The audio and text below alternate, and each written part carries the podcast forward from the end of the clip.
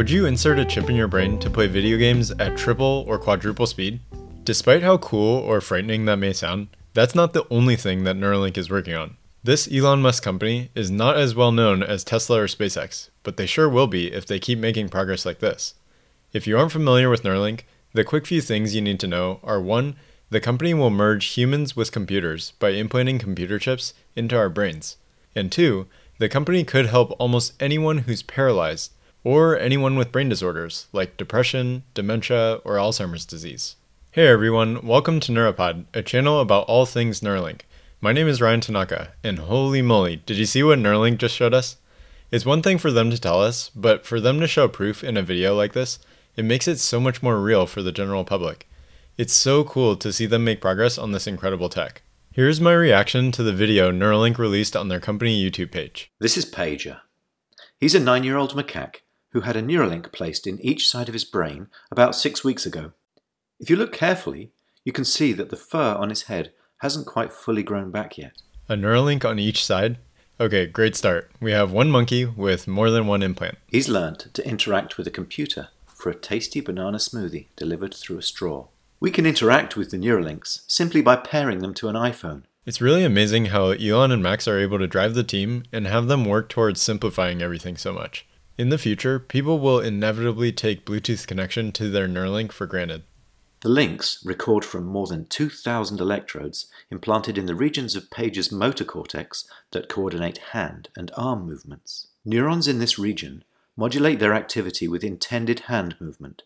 For example, some might become more active when he moves his hand up, and others when he moves it to the right. By recording from many neurons and feeding their activity into a decoder algorithm, we are able to predict Pager's intended hand movements in real time. First, we calibrate the decoder by recording neural activity as Pager uses the joystick to move a cursor to targets presented on the screen. As he's playing this game, we're wirelessly streaming, in real time, the firing rates from thousands of neurons to a computer. Did you notice that? Kudos to Andrew for noticing this hint that Neuralink seems to keep sharing.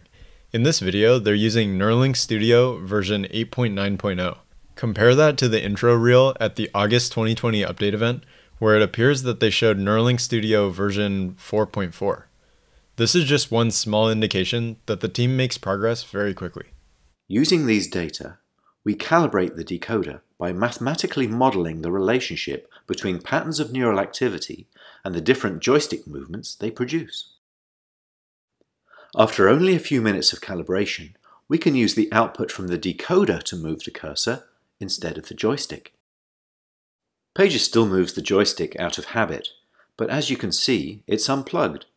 He's controlling the cursor entirely with decoded neural activity.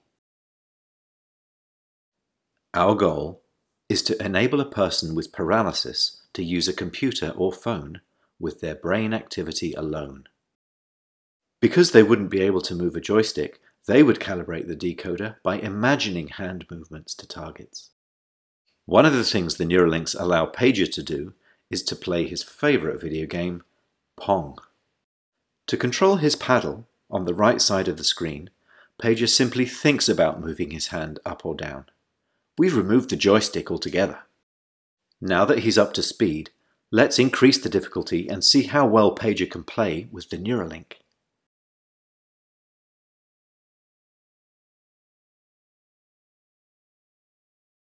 As you can see, Pager is amazingly good at Mind Pong. He's focused, and he's playing entirely of his own volition. It's not magic, the reason Neuralink works is because it's recording and decoding electrical signals from the brain. Isn't that so great? They gave the monkey a banana smoothie and a banana. And this isn't the first time Neuralinks demonstrated being able to safely implant a Neuralink into animals. In the demonstration from the summer of 2020, Elon and the team presented several healthy pigs who had functional implants. So what you're seeing there are all 1024 channels, and each of those dots is a spike. And the, this Neuralink is implanted in the region of the brain that uh, where, where the, the snout, snout is located, which is actually quite a large part of a pig's brain. And so when, when you touch Gertrude's snout, uh, you, can, you can see the, there's a whole bunch more neurons that fire.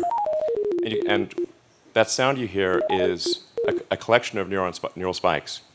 So every time that the snout is touched, it, the, the Neuralink device uh, in her head is transmitting the data uh, that she is sensing, and we're seeing it on the screen. I think this is incredibly profound. Here you have a healthy, happy pig um, with an implant. Neuralink is working towards building truly life changing tech. This demonstration gives us a small glimpse into the future of brain machine interfaces. By having a digital layer that connects our brains to computers, we'll be able to work with computers so much more quickly. Forget having to type on your phone. In fact, Elon just tweeted earlier today saying, quote, First Neuralink product will enable someone with paralysis to use a smartphone with their mind faster than someone using their thumbs, unquote. Think about how amazing it is that people who are paralyzed will be able to use much of the technology that most others take for granted. Elon and the team at Neuralink are aspiring to take this even a step further. He continued on Twitter, saying, quote, Later versions will be able to shunt signals from Neuralinks in the brain to Neuralinks in body motor sensory neuron clusters, thus enabling, for example, paraplegics to walk again. Unquote. The most recent blog post on the Neuralink company page includes this note. It says, Prior research by the BrainGate Consortium have shown that neurons in the motor cortex remain directionally tuned to the movement intention even in people with paralysis. Unquote. Within the past few decades, it's become known that people who are paralyzed can almost always process in their brain the movements that they want to do.